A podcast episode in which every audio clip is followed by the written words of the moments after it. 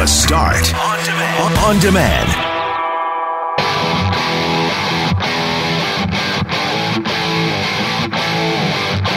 It is the Canniversary. One year ago today, cannabis for recreational use was legalized in Canada. So we are going to talk about how the sky hasn't fallen.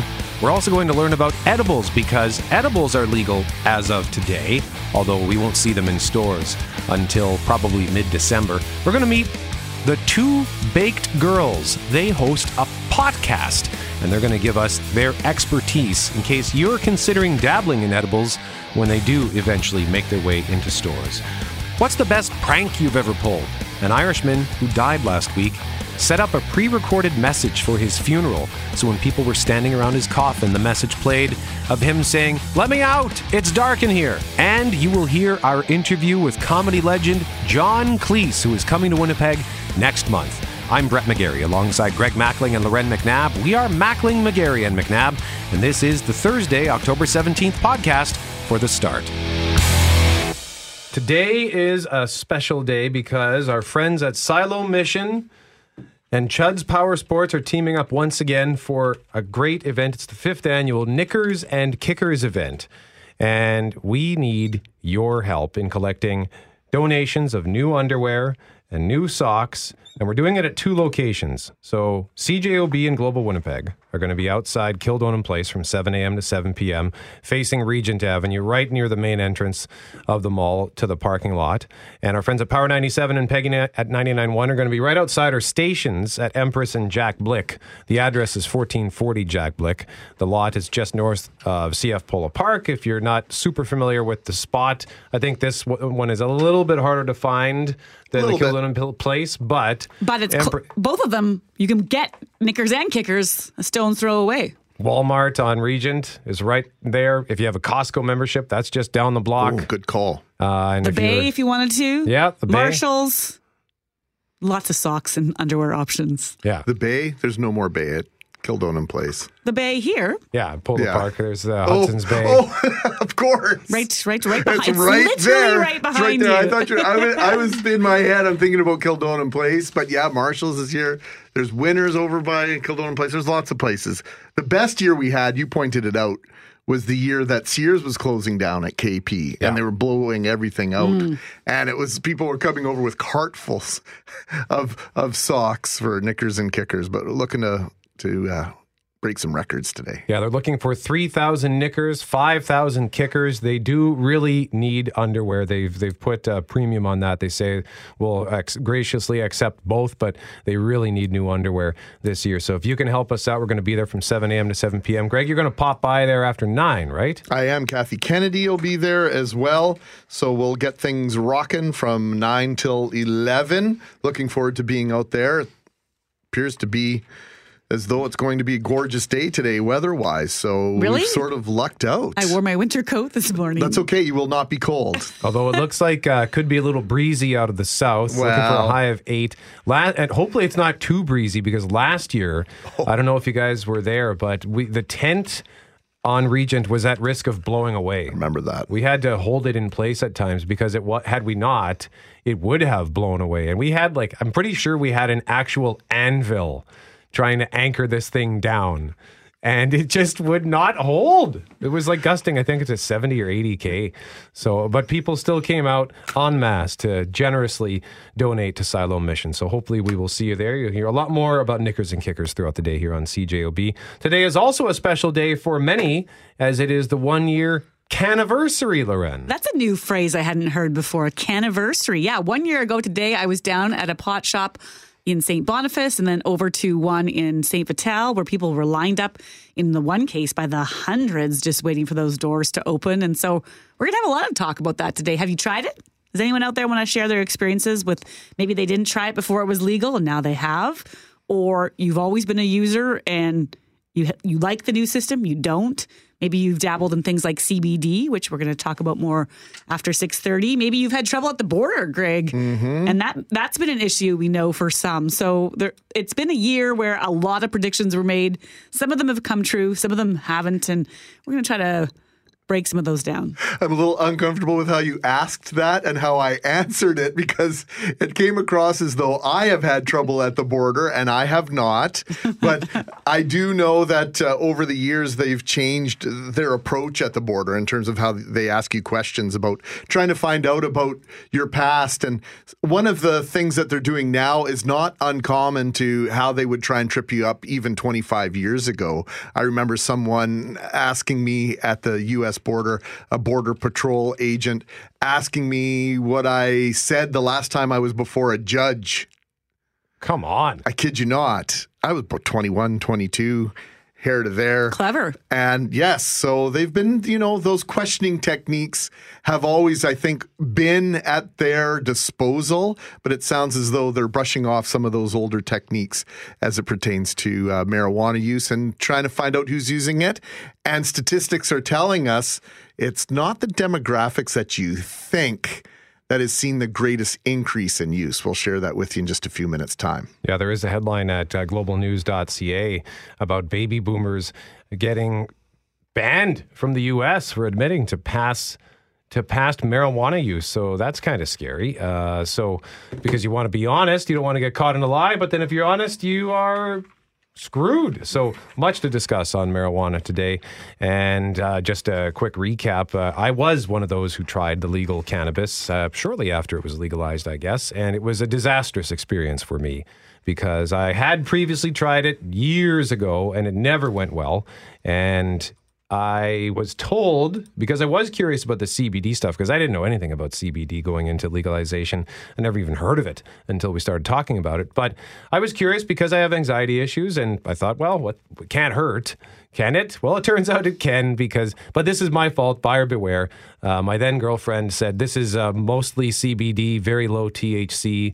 Turns out it was no CBD and it was high THC. So I had a full blown panic attack. Boy, it was awful. So just if you are going to try it, you're still curious about it, just make sure you know what you're getting into. I didn't look into it and I paid the price and uh, I'm not really curious anymore. I'm still, well, no, that's not true. I am curious about CBD. I'm curious about the edibles, which as of today are legal, although we won't see them on the shelves for another 60 days while they go through a review process. But there's drinks that are coming out with CBD, there's water that's got things infused, Addition, gummy bears and brownies aside, there's lots of. I don't want to say neat, but intriguing stuff coming up. Intriguing, good Intriguing. word. Hey, one year into Canada's new relationship with cannabis, we're going to look back and see if some of the dire predictions, the ability to use marijuana without any worries, and the medical benefits of weed have come to fruition. Today, that relationship changes again as edibles become legal. And as Loren mentioned, doesn't mean you'll be able to get them. That's a whole other issue. Concerns that legalization would create gaggles of new users doesn't seem to have occurred. Neuroscientist with the University of Calgary's Hotchkiss Brain Institute, Matthew Bell, says that marijuana use has risen for one demographic. Young people, right, Matthew? And that really, we now have the data, has generally not been the case. We've seen very little population level changes. We've seen almost no change in teen use of cannabis at all. And in fact, the largest demographic that showed elevated use following legalization is kind of 45 plus. Aha. That doesn't come, I don't think that's really a huge surprise.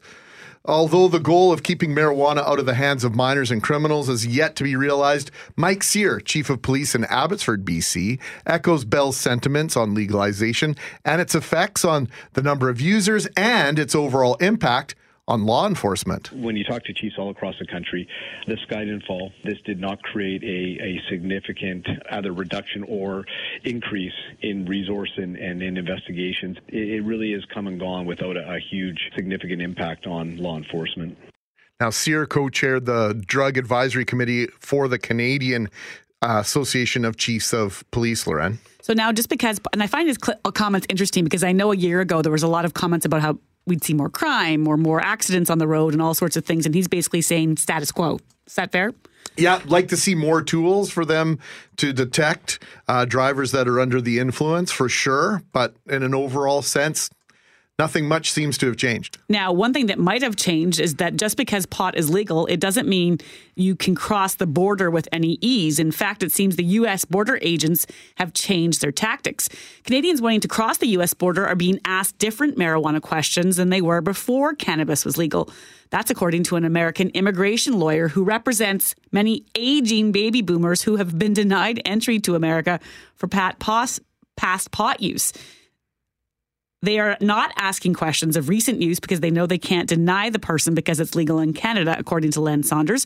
He's this Canadian born lawyer who's based in Blaine, Washington. He says what they're doing is they're actually asking Canadians if they've ever smoked marijuana, and then that's what's been keeping him busy, guys. In a statement from U.S. Customs and Borders Protection Office, they say even though medical and recreational marijuana is legal in some U.S. states and Canada, marijuana is not legal in the U.S. federal law, which supersedes those laws. Consequently, crossing the border or arriving at a U.S. port of entry in violation of this law may result in denied admission, seizures, fines, and apprehension. So, what does this lawyer notice, Greg, over the last year? The question they're asking is Have you ever?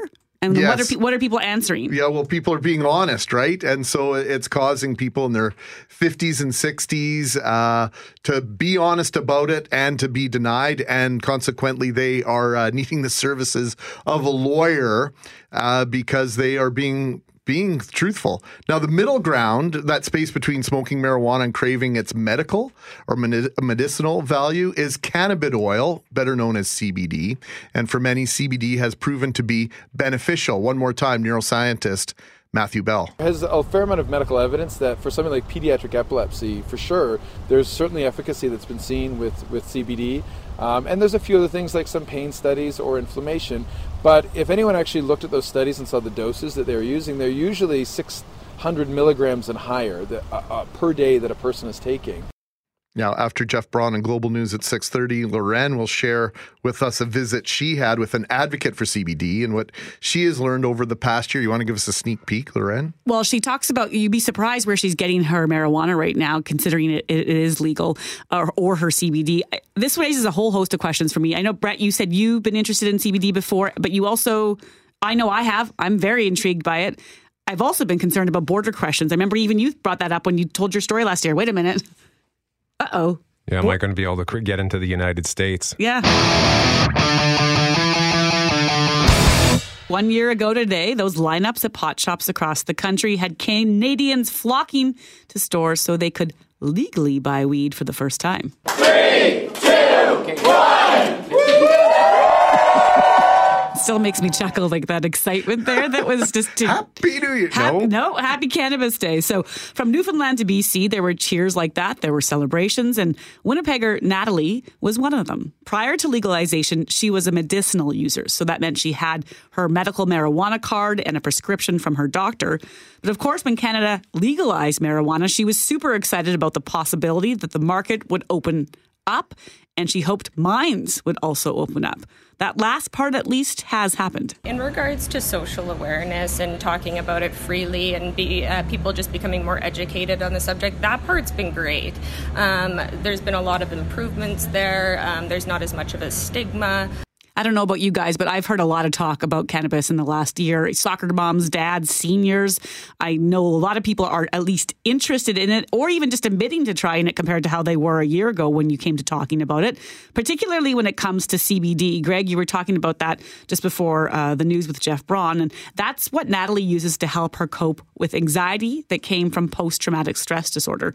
Yesterday, we met at a coffee shop, coffee shop downtown where she showed me the products she's using. Some of it's bud or flower that can be smoked, and some of it's oil.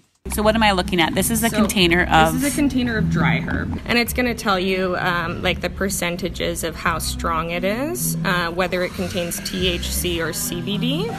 When you tell people you're a CBD user, do you find you have to explain to them what that means? For someone who hasn't tried it, yes, I definitely would have to uh, explain the difference between um, cannabis and how there are kind of two major components uh, one being the CBD, non psychoactive, um, and then one being the THC component, which can give psychoactive uh, type effects. Yeah. And she actually paused me before we started this interview. She's like, hang on, I want to make sure you're really clear on the differences so people would understand. Yeah, and that was the problem you ran into, right, Brett? This idea of understanding what was good for what and not good for the other in terms of your anxiety. But did you have a mislabeled product or just a misunderstanding of what would be good for your anxiety and, and what would be bad for it? Well, in my case, I was, uh, I knew that THC was bad, but uh, my then girlfriend thought like she says she was told that it was a low THC, higher CBD. So I just took her word for it. I didn't look at the packaging. This was a like a it was an actual prepackaged joint. Looked more kind of like a cigarette, really. Mm-hmm. Um, but uh, I, as it turns out, after I had my panic attack, I went and looked at the packaging, and it said like 17% THC, oh zero CBD. And then the second thing on that too is depending on the strain, if it's a sativa if you have so there's sativa and indica. I still don't really know what, but sativa if you uh, can can actually kind of give you a boost, and indica is the stuff that really mellows you out. So if you are high strung or have anxiety you issues, you don't want sativa. Sativa can be bad. That's not necessarily that's not like a general rule, but in my case, it was terrible. Right. So I'm going to post a picture to my Twitter account of one of her bottles, just so you can see those percentages, because they label how much has THC, how much CBD is in this, and then you can take it from there. So again, that cannabis oil, that's the non-psychoactive component. People have tried it for pain, arthritis, sleep, and a large percentage, like Natalie, like you, your your interest, Brett, was for anxiety. Back in 2014, um, work was struggling, home life was struggling, my motivation, that kind of stuff. Um, health wise was uh, struggling. Um, but uh, after being on um, uh, CBD, al- along with a bit of the THC to help help at night in the sleep, um, it's been a complete uh, turnaround in my life. I've maintained a full time job. I, I even put in overtime. I've gotten more involved with the community. I've actually lost weight, which people uh, uh, seem to think is surprising because they think, oh, if you're smoking weed or using munchies cannabis, and all yeah. the all the stereotypes that go with it. Exactly. Yeah. But I've actually lost about 35 pounds uh, since uh, since starting it, and just become more active both in the community as well as in my day to day life and work life. It's been great. So again, she's not saying it helped her. The the, the oil is a, a, weight loss tool either. It's just about the idea that she's more active, she's more healthy in her mind, and and since legalization, she no longer has to use that medicinal marijuana card and order from companies and wait for that product to be shipped. But one year later, that's actually what she's gone back to. So instead of walking to the store to get her CBD, she now has gone back to ordering it online and waiting for it to come the costs, even with my shipping being included in it, are still working out to be cheaper than, than what I'm finding in the storefronts here. What would be a price comparison, for example? Uh, okay, so yeah, there's kind of the price comparison, and there's also the kind of um, dosage type uh, comparison. The medical products are stronger. Uh, overall, so you're getting kind of more bang for your your your buck if you're using it for medical purposes. And you're talking the CBD component yeah. stronger.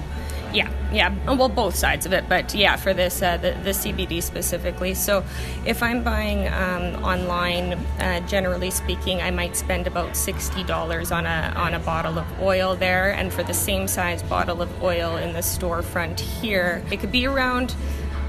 60 to sometimes even higher, but the percentage, like the intensity of the dosage, is like half half the amount that it would be medically. So you're paying the same amount, but you're not receiving the same quality of product. Are you disappointed by that? Did you think it'd be we'd see more, get more, have more by this stage in the game? I definitely thought that when they um, announced that uh, the legalization was for the purpose of helping to curb the black market, I thought for sure that the prices would have been um, at least comparable to, to what we're seeing on the black market or on the medical side, and, and it's not, um, and that's been disappointing. Yeah, that's a that's a common comment, isn't it, Loren? Mm-hmm. The idea the pricing hasn't really fallen into line, and that it, it, it's more expensive, and, and maybe the product isn't as high quality. Have you heard that as well? Not as high quality. It's drier. If you know your stuff, then apparently you know enough to know when it comes in the mail. Well, this doesn't look like what because she's also a legal grower because of her her marijuana card, and so she's like, I know what a good batch of marijuana looks like versus a, a dried out one. So that's been an issue. Again, her bang for the buck thing is about the percentage. So you can get a higher percentage of CBD in the online stuff versus the store, and she wants that me- medical result, not just, you know, this high. So that's concerning for her. She's very excited about edibles. So after 745, we have uh, a couple girls coming in who have a podcast who have tried lots of the edibles that are on the Um, market. I think it's called a podcast. Oh, it's a pot. I can't believe I forgot that. You know, I love a little play on words like that. Yes. So they have a podcast. And again, we're going to see all sorts of things with edibles, not today, but probably by December that have them in drinks, in beer, in water, in all sorts of things. And so that's something she's excited about. We'll talk more at 745. And I just want to add a quick clarification on my experience when I say that I took her word for it of what was in it. I want to add buyer beware. Like if you are not familiar with this, but you're curious, make sure you know what you are getting into. Check the packaging, go into the store and talk to people. Ask them. They know their stuff. They want to help. They're all super. Like I've been into a couple of these shops. They're super friendly, and just you know make sure that you know what you're getting and how it might affect you because you don't want to have a reaction like I had. It was uh, it ruined my. Well, it ruined my Friday night. It One of the, world. biggest benefits of legalization is knowing exactly what you're getting in terms of the different ingredients. That's right, because if you get it off the street, you have no idea what you're getting. You're just getting a bag of weed.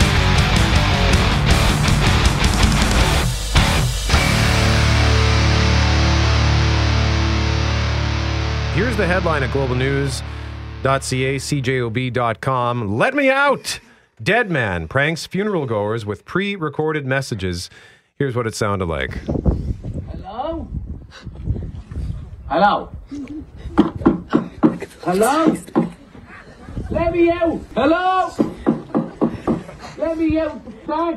That's Shay Bradley, an Irish man who died last week. He had the last laugh at his own funeral with a pre recorded audio message as people are standing around his coffin, which he can be heard complaining about being trapped in said coffin. His daughter shared video of the prank and the reaction on social media. People there were laughing, so it was a moment of joy in an otherwise somber occasion. But that got us thinking what's the best prank you ever pulled? So Jeff Braun's here, Kelly Moore's here, Jeff Forte. Who wants to go first? Well, I'll jump in there, I guess. Uh, back, uh, I can't remember exactly what year it was, but it was April Fool's Day, and I'd worked on this for quite some time, so I, I was able to get uh, fictitious clips from the president of the Western Hockey League, as well as the head coach and general manager of the Victoria Cougars. The story we went with, and we did not tell the local team, which was a huge mistake, but we said that uh, the uh, arena in Victoria was undergoing massive renovations. So for the 88 89 WHL season, the Victoria Cougars would be playing their home games at the Kamloops Memorial Arena, which oh. was the former home of the Blazers. As must have been in the early 90s, while the Blazers were playing in their new rink at Riverside Coliseum at the time. Oh, so Kamloops was going to have two, Two teams. Well, I And guess sorry, people. did you end the newscast each time with like April Fools? No, least? no, Oh. no, no, no. We, we ran this as a regular story, and oh, the switchboard at the Blazers office was just ringing off the hook. Needless to say, their owner and their GM did not speak to me for about a month. Well done, sir. Well done. How can we top that? I, I had a prank pulled on me once that I still makes my heart beat. I, I was uh, 22 years old, just finished university, got my first job for this TV show that was being launched uh, with a network and uh, on cable, and it was about careers. Anyway, it was a terrible show, but I was one of the hosts. And halfway through the summer, the whole team has, gets called in for a meeting, and there's a guy there, and he says he's in a consultant and he's sorry, but he has to. oh, and it's my birthday, by the way. It's my 22nd birthday. He's sorry, but he has to tell me I'm fired and that you've lost your job. And then he pulls out this ghetto and hits play and starts stripping. And I'm bawling. Like I'm bawl I can't I can't connect. Like why is this man dancing to this terrible song and undoing oh his shirt and I'm fired and the whole time I'm like, why are you dancing? Why am I fired? And then they're all laughing and I'm sobbing. Like and they, they, That's a weird it was prank. the worst prank ever, and I, I'm sweating just thinking about it because I like I, it was so When did it clue in? I don't even know. Like I even now I kind of wonder was Last I fired that day and they took it back? Like I don't know. When you say ghetto, you mean like a ghetto, Like a ghetto blaster, like a big. yeah. He big- pulled out a boombox, hit play on it, started dancing around me. I'm sobbing and I'm like yelling, "Am I fired? Why are you dancing?" Oh, that's good. That's good. Mackling? Well, I, I'm torn between uh, two, so I'm going to go real quick, uh, both of them. Uh, my buddy Riel uh, had this habit of leaving his house unlocked, and so I, would, I was a pop in guy. I like to pop in on him, and one day popped in, back door was open, there was nobody home. So I thought that would be a great opportunity to tear all the labels off his canned goods. Oh yeah. and uh, his mom, his mom would come visit from uh, out east, from Montreal, and for a year, his mom was still cursing me in French uh, about the fact that I was wasting food. And I said, "Well, that's like a surprise every Yeah, time so you the peaches make or supper, beans, right? What are you going to have?" And then uh, the one that lives on in my family, my mom and dad were divorced, and and uh, my mom passed away uh, almost uh, 18 years ago, and um, she decided that she would get the last laugh in the relationship between her and my dad and ruin his birthday forever uh, and die on his birthday. so, you know, uh, as opposed to when we op- wake up on August 27th, uh, the kids, we're not thinking about, oh, it's dad's birthday. Oh, it's the anniversary of mom's passing. So, yeah, my dad figured, yeah, that that's that's your mom. She got the last laugh. We got 60 seconds. Jeff Braun, you got one? I, uh, not one that I did or w- was pulled on me, but it happened to a buddy of mine. He went off on his honeymoon, and sometimes people play pranks on people when they're on. the- His brother bought one of these uh, wireless doorbells, and you take the ringer part and he hit it in the ceiling tile. And then for months afterwards, every time he'd drive by, he'd just ring the doorbell. and they, it took them they, it took them forever to figure out a what that sound was, and then where it was, and then to find the hiding spot for it. So Oh, that's awesome. yeah, it's a fun prank.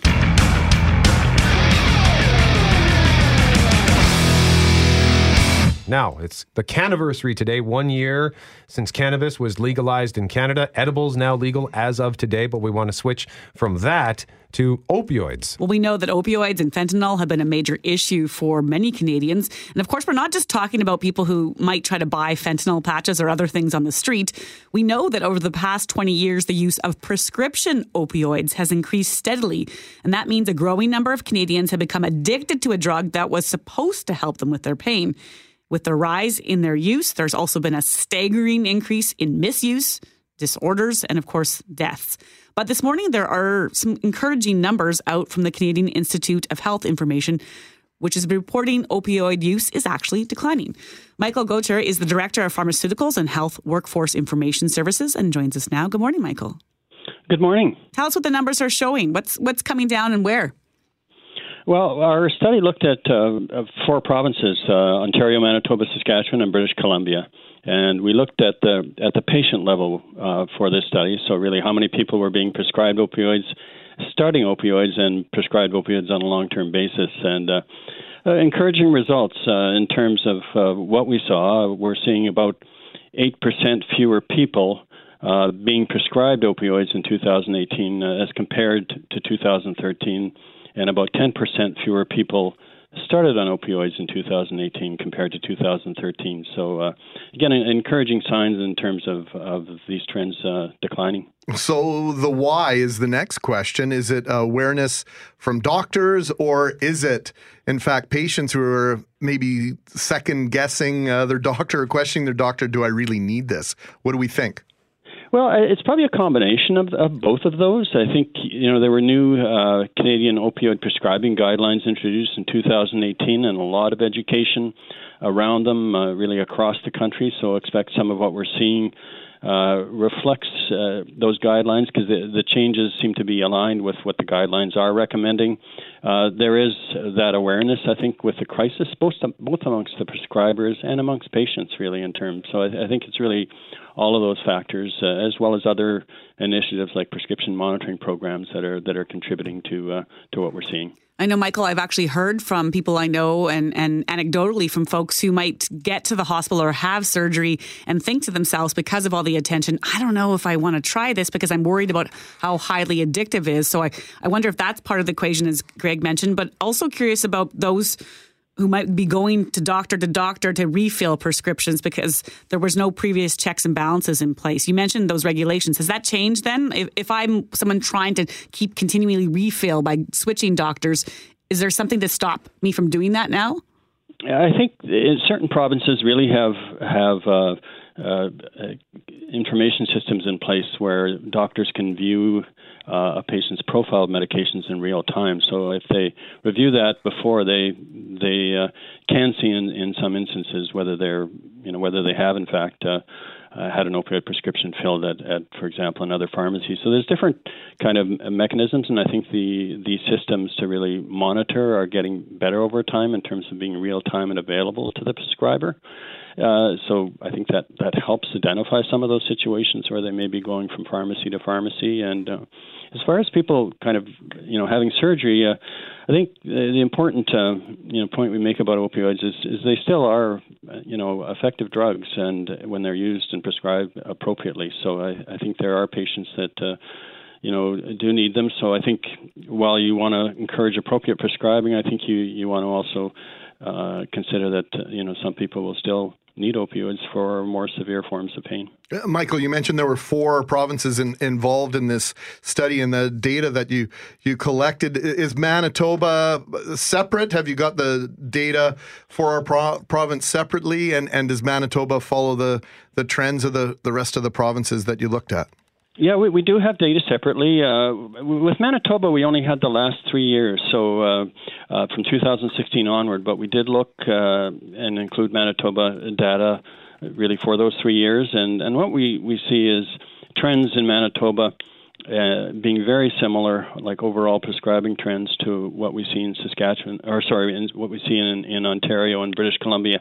Saskatchewan was a little bit lower than all the other three provinces. But but uh, what we're seeing in Manitoba is is uh, very similar over those last three years to what we saw in, in uh, Ontario and British Columbia. Michael Gaucher, Director of Pharmaceuticals and Health Workforce Information Services, joining us live on 680 CJOB at the Canadian Institute of Health Information. Thank you very much, Michael. We appreciate this. Thank you so much for having me.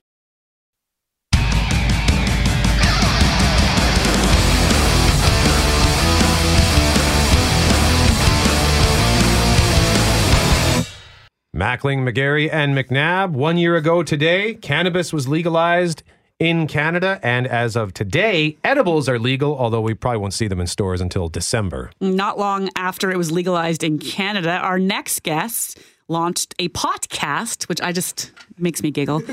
Uh, in January, where they initially started shooting it off their iPhone. Um, so, like, what's everybody's views on legalization?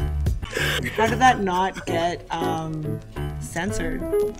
We're gonna smoke another joint. I think it's a good idea. So now they have sponsorship, they have a production crew, they have lights, cameras, and more from an iPhone to a full team of people. They're in studio laughing at the clip I just pulled. you just heard the voices of Ray Ray and Cupcake, as you're known. You use those names, Cupcake, because just kind of keep it a bit anonymous, or what? A little bit, and it's been my nickname for quite some time. So I have cupcakes tattooed on my knuckles, and so even though our faces are all over social media, it's not Yeah. really like we're kind of yeah, we don't really blend in with the crowd anyways. So Yeah. So Ray Ray, why why launch this? What what was the need that you thought to just start talking? Well, you about know what? this? It was actually Cupcake's idea originally. So she had an origi- a different partner originally doing it. That didn't work out, and then we've been friends for a while. So she asked me to do it, and I was like, "Yeah, man! Like, why wouldn't I uh, want to smoke some cannabis on camera and talk about, you know, trying to end the stigma?" So uh, yeah. Is that what it was about for you, Cupcake? I, I feel odd calling you Cupcake. I'm going to call you Cuppy or Cup Cup. uh, it was it was just uh, like kind of more about advocacy for me. Like I'm a medical user, so uh, I just really wanted to spread the word and end the stigma about the cannabis, and uh, you know show people how helpful it can be, and you can get off other medications and you know things that are addictive and and bad for you that uh, cannabis can help with. So. That stigma is a big deal, I think, Yeah. for a lot of people. Because I'm someone who's never used, and, Yeah. but I never ever judged anybody that did. I never smoked cigarettes, and so the idea of smoking anything just really didn't appeal to me. But I never judged anybody. But there's obviously now this line, right, where it is acceptable, it is legal, but you're still going to have people that are going to be, I think, judging you. It's like a tattoo or ear piercing. For I, sure, I worked in the place where you had to take your ear piercings out Yeah. back in the day, and it's like, really? Yeah. You know, so th- those are similar, I guess, social changes that we've had to, to deal oh, with over sure. time, right? And like my dad was one of those people, right? So like up until it was legal, he was like, "Oh my gosh, you're going to jail!" Like right away, he thinks you're going to jail, right? Right. And a lot of people too think that like if you're, you know, you smoke pot, that you're just like in a basement playing video games all day. And it's like if you want to do that, that's cool. But like there's so many different avenues and ways to use this plant, and that's what we're trying to show people too. Is that like there's like I have a six year old daughter and she's on CBD oil, medically um, and it's helping her. And she's she's autistic, so it's been life changing for her and for my family. So there's that kind of um, um, area from that too. And like Cupcake said, she's medicinal, so she's taken, um, you know, she's off all of her medications now. So she's on medical cannabis. I'm a recreational user, so I enjoy it at night. That's my chill out time, Mhm. you know. And on a Friday night when we do our show, we get like super baked, and that's just kind of our thing. That's our recreational that's our time for sure. recreational time as a a smoke Friday sesh. night. yeah, it's a smoke sesh. But uh, yeah, we're trying to end that stigma for a lot of people and show them that you can go in and actually, you know, um, let it help you um, medically a lot. So. And for so many different types of medical issues, right? And there's so many different forms that you can use now with the oils. Uh, they even have suppositories. So there's so many different options out there if you can't smoke. Right up the butt. of course she I told you, Loren. we were talking about that off air earlier this Yeah. morning with a, a different, uh, a different uh, substance, Yes. mind you. But this is Oh, something yes, that right. has has been around for a little while now. Yeah. Uh, why, why would you go? Why would you go down or up that road? Well, well, I 'cause- guess, sorry. Yeah. Oh, some people, you know, some people don't want to smoke it, like you said, right? Some people have never even had a cigarette in their life. They don't want to smoke it. So there's other ways to take it that it'll benefit you. So, some you people know, can't even take it orally, Yeah. right? And some people want, um, like, I think if you have like Crohn's colitis, like s- certain types of, you know, illnesses that more instant, right? Yes, exactly.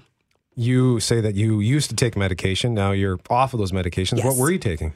Uh, I was taking sertraline, and uh, which is also known as Zoloft.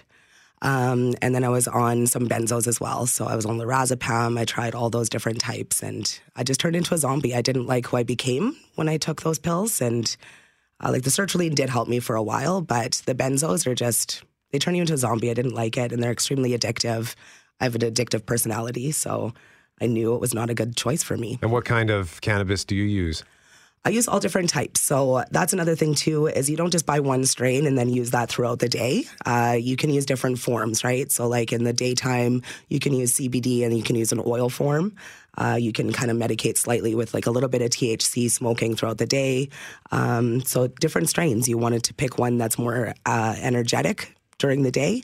You want to do one that's a little bit more calming and soothing in the evening. So uh, they're actually wanting to do away with the term sativa and indica. A lot of people kind of base their decision on those, uh, but they're talking a lot more about terpenes now.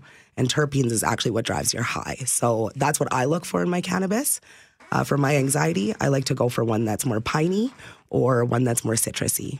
You really have to get technical and ask those questions, though, Yes, right? In terms of understanding what you're taking and how it's working. It'd be like if you went to a pharmacist and they prescribe you something and they always give you that speech about what you're supposed to do or not do Yeah. while you're on that drug, and you and you rarely listen to Yeah. that. But Yeah. yeah, no, got it. I won't eat. I won't drink water, and then you just do whatever you think works, and it may or may not work for you as a result. and how it interacts with some of the other medications you might on. Is there a concern there? We've heard, you know, in opioid case with opioids, you hear of so many accidental overdoses and that mixture with alcohol. Do you have to be concerned with that uh, with regards to, to Um, marijuana use? With cannabis and alcohol, uh, that would increase. Yeah. Uh, we, so that we don't one recommend, recommend you mixing. mixing alcohol and cannabis. That's not a thing. Uh, if, especially if you drink too much and then you go to smoke one, you might green out, which is like not pleasant. You could Green out? out. Green out. We call it greening out. So you get like really sick and you puke and you it's you're, you're spinning. Pass out You Yeah. out. So like some people can just green out by smoking way too much and uh, smoking like a high percentage uh, THC. Something that has you're a lot not of used to it, don't do it. yeah, so that's why like those ads, people kind of laugh at them, but they're big ads are like start low, go or go slow, start low. Uh, but it's true, right? Like if you've never smoked anything or taken anything, like now that edibles are legal, right? Right. We are, we're gonna tell people Listen like you that. need to like start low with that. So what they're gonna what they're, they're legalizing ten milligrams per 10 milligrams piece. per serving for an edible. So I personally, I'll take 50 milligrams myself, and that makes me feel very nice and baked, and I don't need to take anything else or smoke anything. But for somebody that's never taken anything like that, you start low like that because you don't know the effects it's going to have on your body and how it's going to make you feel. It's a different kind of high. And uh, completely different. Completely different. So we just tell people it's just like Cupcake had said, right? So like when you start like a new medication, it may work for you, it may Mhm. not. You might have to play around with it, go to your doctor, try something else. It's the same Oh. thing with cannabis. Like antidepressants, like it can Yeah. take Exactly. you 30, 40 days before it has any sort of effect. And, And the it might not even be synthetic the drugs, and you. it might not be the one. You might have to start all over again. Exactly. So Ray Ray, we're one year into legalization. Yeah. Today, le- edibles are technically legal, although Yeah. we know it's going to be a few months before Yes. they're approved with Health Canada review. You just gave a fist pump on that. Yeah. Yeah, I did. But on your podcast and with the guests, I know you interview guests. You're not just sitting there getting high, although No. I'm sure that's part of the fun. But there are conversations taking place. Yes. Yeah.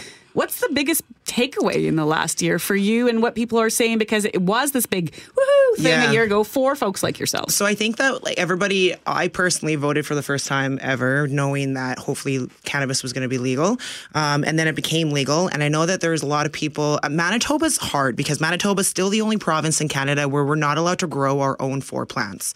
So Quebec just legalized their four plants each like a month ago, I think it was. So Manitoba has a really hard time with the whole cannabis laws, um, which is frustrating for some people that live here. I we see a need. We we say that we're Switzerland, so we're in between. So we see a need for both markets.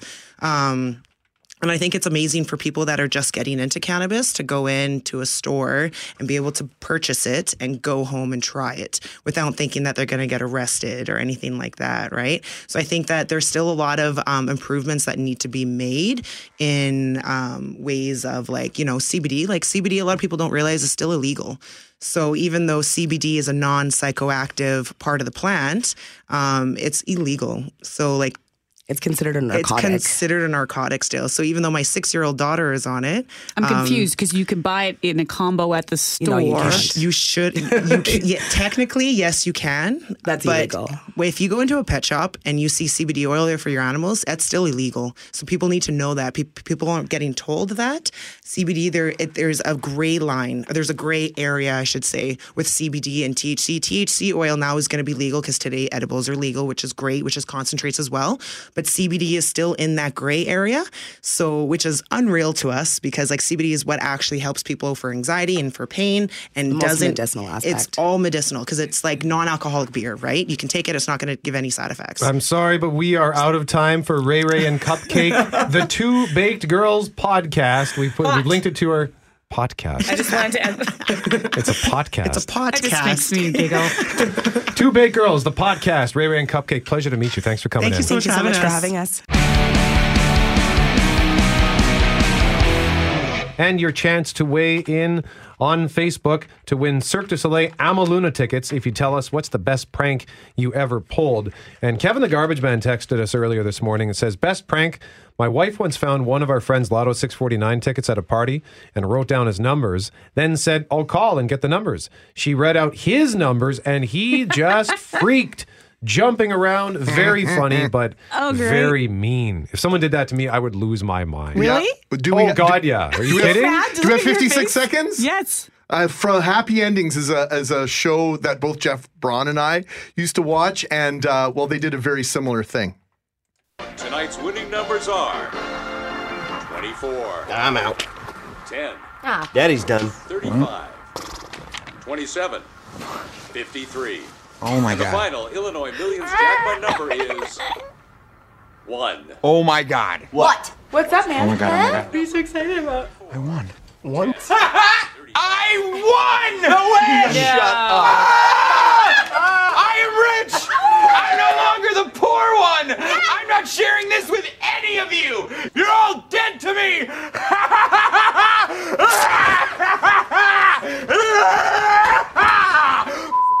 when?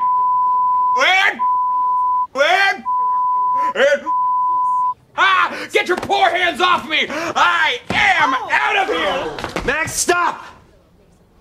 You didn't win. What? Of course, he's going around the room pointing at people as friends, supposedly, and uh, well, kicking them out of his life. But that didn't last very long. Keep sharing your prank stories on Facebook and at text 204 780 6868. But right now, we want to talk about these hunters who were found after missing for quite a while, Loren. Yeah, and it has us asking the question this morning Do you have what it takes to survive days in the bush? Greg's shaking his head right now. I know I was shaking my head when I read this story last night. Four missing hunters who were rescued from northern Manitoba this week obviously have those skills. The group, which included two youth, had been dropped off at Mosquito Lake for a hunting trip. They were dropped off October 8th and were supposed to be picked up October 11th, but the weather turned and their float plane couldn't land. When they didn't return home by Tuesday, so several days later, family became worried. Police were alerted. A search was launched. RCMP Corporal Julie Courchaine is on the phone now to share what happened next. Good morning, Julie. Hi, good morning. So, what did you guys find yesterday? Yeah, so um, lucky for us and, uh, you know, a happy ending. We did have a helicopter up and um, were able to locate these missing hunters and able to land. I mean, that was part of the issue was the weather was really bad and uh, this float plane couldn't land. So they still thought um, the weather, you know, we weren't sure if it was going to cooperate with us. But um, yeah, we were able to land and were able to locate them. So I think, ending. no kidding. I think I got the email about the missing uh, adventurers and hunters. Uh, maybe a half an hour before I got the email that you'd found them. So there seemed to be some concern that they only had enough food for a three day trip, but they ended up out for a week. How did they how did they manage to survive? I know I don't know all the details, but um when I did speak with the officers at the detachment there yesterday, yeah, they said they were, you know, in good health. Um already, you know, got them back to to God's River and they were already back with their families. So um, you know, just a really good outcome because sometimes you don't know what's going to happen and you know what people are dealing with and so just happy that we were able to get them home they're obviously, uh, you know, if they're hunting, you'd like to think they have some skills and knowledge in place for what to do in, in extenuating circumstances. But we hear stories like this all the time, Julie. Several times a year, searches are conducted for people or boaters or fishers or hunters who have gone missing. Is there a, a takeaway here or a tip that we should all be thinking about when it comes to planning trips and what we should be doing and either telling our family about our ETAs or time we expect to be home or always traveling with a, a pop up tent or extra food? Uh, yeah, exactly. I mean, obviously, every you know Manitoba is so vast and lots of rural areas, so lots of hunting. So we're always trying to remind people, you know what, if you are going out to enjoy uh, the outdoors, just make sure check the weather. Make sure the people you know, your family knows your route, where you're going, when you're expected back. Um, you know, the weather can change quickly, so be prepared for unexpected, you know, extra stay, so extra food. Um, if you can have a satellite phone, that would be great. So just trying to to think ahead and and to always be safe and and so that your family back home can alert um, the police if you if you don't return. RCMP Corporal Julie Courchaine joining us live on 680 CJOB. Corporal, thank you very much for this. We appreciate it. Great, thank you. Another comedy show happening on Wednesday, November 6th at the Centennial Concert Hall.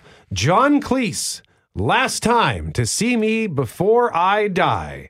Greg and I had an opportunity to chat with him just a few days ago. So, John, are you superstitious at all naming your show Come See Me Before I Die? I, I would be very uncomfortable with a pronouncement such as that. Uh, well, what worries me now is that the picture on the gravestone says John Cleese, 1939 to, uh, sorry, 21 question mark, which suggests that I'm not absolutely guaranteed to get to 2020. So I noticed that the other day, but it didn't really make me superstitious. No, I, here's my favorite story about superstition, and it really is the guy who basically laid down all the fundamental ideas of quantum physics, Niels Bohr. Unbelievably brilliant man, and I went. For, somebody went to dinner with him, and when they were leaving, they saw uh, nailed up uh, on the uh, above his uh, front door a horseshoe for luck. And the guy said to him, Niels, you greatest physicist on earth, you don't, you're not superstitious, are you? And, uh, and Neil said, no, no, I'm not superstitious at all, but apparently it works anyway. it's one of the best jokes I've ever heard. I love that joke. Anyway, now ask me sensible stuff. Well, Greg, you, you're a big fan of one of his old shows? Yeah, Fawlty Towers, John. How come there were only 12 episodes? Because I was writing them with Connie Booth, and after we'd written the last one, we said we can't do better than that. If we do another series, people will say, well, it was very good, but it wasn't as good as the first two. So what's the point of doing it unless you're short of money, which in those days I wasn't. Well, I think you should have stretched out a little bit so that uh, uh, at least you might have hooked up with Penny or something at some point in the in the in the series. Uh, Oh, with Polly. Well, yes, of course, we were married, and if, if we puzzled everyone by writing the first series when we were married, and the second series after we'd been divorced. Nobody could understand that. But we're good friends. Well, John, let me ask you about the, the. You mentioned you did two series, and I know that's common in England, where it'll just be two series and maybe a Christmas special, and then it's done. Whereas in North America, they'll just drag a show out 10, Yeah. 11, 12, 15 seasons. So, what do you what do you think of Yeah, that but they, contrast? they, when you say drag it out, sometimes they do it very well. You know, I mean, you take Cheers. That was a wonderful series, and David Hyde Pierce, whom I know a little bit personally, I adore him. He said that doing Frasier, he thought the scripts were better in series three and four than they were in one and two. So the Americans are extremely good at organizing um, a group of writers together who can do some huge number, like 22 shows in a year. Uh, Connie and I used to spend six weeks, literally six weeks, on each episode. So if we did a six, ep- six, uh, you know, six shows in a series, that was uh, six, six is 36 weeks. Then six weeks actually recording it is 42 weeks. And then there was a week of filming before that. So it took us 43 weeks. And for that, to give you a good laugh, the BBC paid me in the first series £6,000 altogether, writing and performing. So that was another reason I couldn't really afford to do another series. That is phenomenal. What do you? How do you feel when you see? I know how hockey players and athletes feel. Uh, you know, from the '60s and '70s, see the millions and millions of dollars that athletes are making today. Are you jealous? Are you angry? Where do you fit in when you you see uh, people making sitcoms for a million dollars an episode? Yeah, I suppose I feel a little bit envious, but not very strongly because I don't want to uh, go into that world again. I don't think I'd enjoy it. I was in uh, working in television. Monty Python, the fir- uh, first series, I used to get two hundred and forty pounds a show, but we were doing it because the BBC was the best place to do comedy. And we liked a lot of the key people at the BBC who were in charge. Now, I find there are people at 35 who tell me what I should be doing, and I know perfectly well that they have no idea what they're talking about. The trouble is, they don't know that. Want to continue our conversation now with John Cleese. That's right, the comedy legend John Cleese. He's coming to Winnipeg Wednesday, November 6th with his new show, Last Time to See Me Before I Die. Now, Greg and I had an opportunity to chat with him just a few days ago, and I asked him why has Monty Python and the Holy Grail, a film from 1975, endured so well? I don't know. I think it was the first truly silly film that was made that was just very, very silly with people doing coconuts instead of horses' hooves, you know. And I think it caught on. People were not familiar with that kind of comedy, and there's not a great deal of it about. I mean, if you go back to the 30s, I think I'm right in saying that a lot of the Marx Brothers was as silly as that. And then there was a film called, I just Hellzapoppin', that was a bit like it, which everyone has forgotten about. But I don't know now that there's a comedy as silly as Python, even these days. Uh, you, can you think of anything as silly as we were? Not really. I mean, there's a lot of silly stuff. There's a lot of Oh. juvenile stuff, but uh, in terms of the the surreal comedy, like I've never seen anything like Yeah. that film. No, and that's what it caught. Some people saw it and they felt, particularly people who lived in the Midwest in America, in uh, the USA, they kind of felt oh, there's something out there I can connect with. You know, people who had the misfortune to live in Cleveland, for example. You know, the interesting thing about Cleveland is not that it's so absolutely awful, but that some people live there of their own free will. I mean, they could leave anytime they like, and they don't. I mean, if people said, I'm here because the judge said I'd killed four people and he sentenced me to live in Cleveland for 10 years, you can understand it. You know? well, John, Winnipeg's been immortalized in The Simpsons uh, with the "Welcome to Winnipeg" sign, saying, "We were born here. What's your excuse?" So, uh, you know, we. so we we we sometimes. I uh, always remember. Well, I was just remembering when we got to Winnipeg all those years ago, 74 or something. And uh, we, you know, we got off the plane and we got in the in the cars, and the cars drove us to the hotel. And the first thing was a, a press conference. And of course, we sat down. And they said, "Well, what do you think of Winnipeg?" and uh, you know, we could have answered, "Well, the in- interior of our car was very nice," um, but Eric simply said, "It's." Eric said he's going to be very nice when it's finished, which I thought was wonderfully funny. Can I ask you about political correctness in comedy these days? It, we find ourselves apologizing all the time on air. We apologize for our opinions on stuff.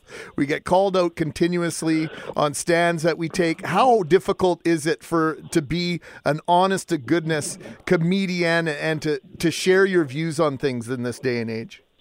Well, I don't. You see, I, I do these stage shows, so the, the people who come to my shows, by and large, are somewhere between forty and ninety, and they don't have these problems. You know, I think uh, political correctness is a good basic idea, which is let's not be nasty to people, taken to madness.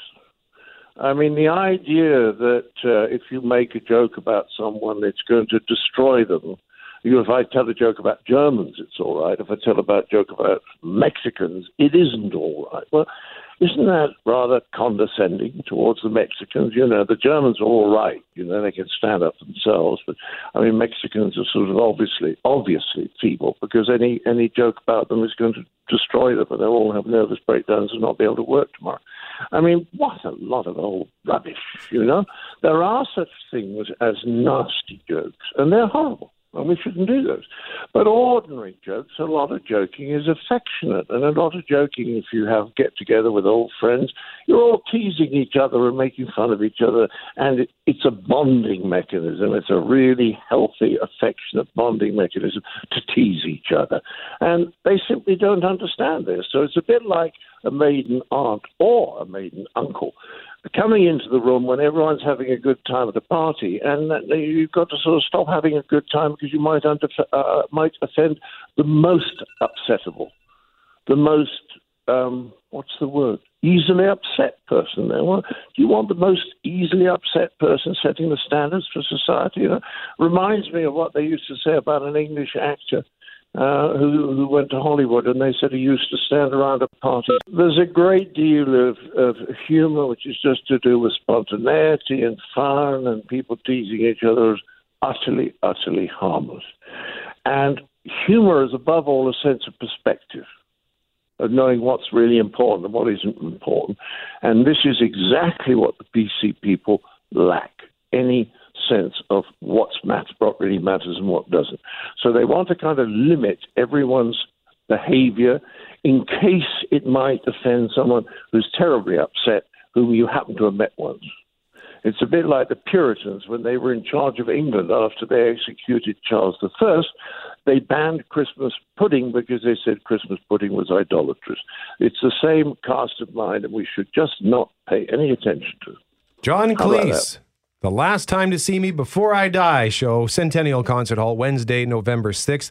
And uh, I actually get to do the Q&A. Oh, really? At the end of the show. Oh, that's so neat that you actually get to meet him afterward, after talking to him. Because how often do we have someone on air that's just, you know, somewhere over by phone and then, okay, bye. Yeah. And that's that. So, yeah, yeah I'll, I'll, be there. Are uh, you nervous for that? Very. Yeah, very. I mean, the guy's oh, a legend, right? I wouldn't have a clue what to ask him besides, yeah. Well, thankfully, it's uh, the audience is asking questions. Oh, good. So hopefully they'll have more than enough questions, so I don't have to turn to them and say, "So, do you like uh, salt and vinegar chips or ketchup?"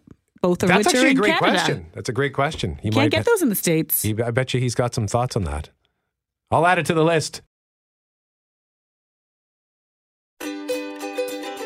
Hey, thanks for listening to the Start Podcast. We are available on Apple Podcast, Google Podcast, wherever you find your favorite podcasts. Subscribe now and never miss an episode. And if you like what you hear, rate the show, tell us what you think. And hey, even tell a friend about the podcast. Be sure to follow us on Twitter and Instagram. Greg is at GMACWPG, that's G M A C K WPG. I am at Brett McGarry, B R E T T M E G A R R Y. And Loren on Twitter is at McNabb on Global and on Instagram at McNabb on CJOB. Talk soon.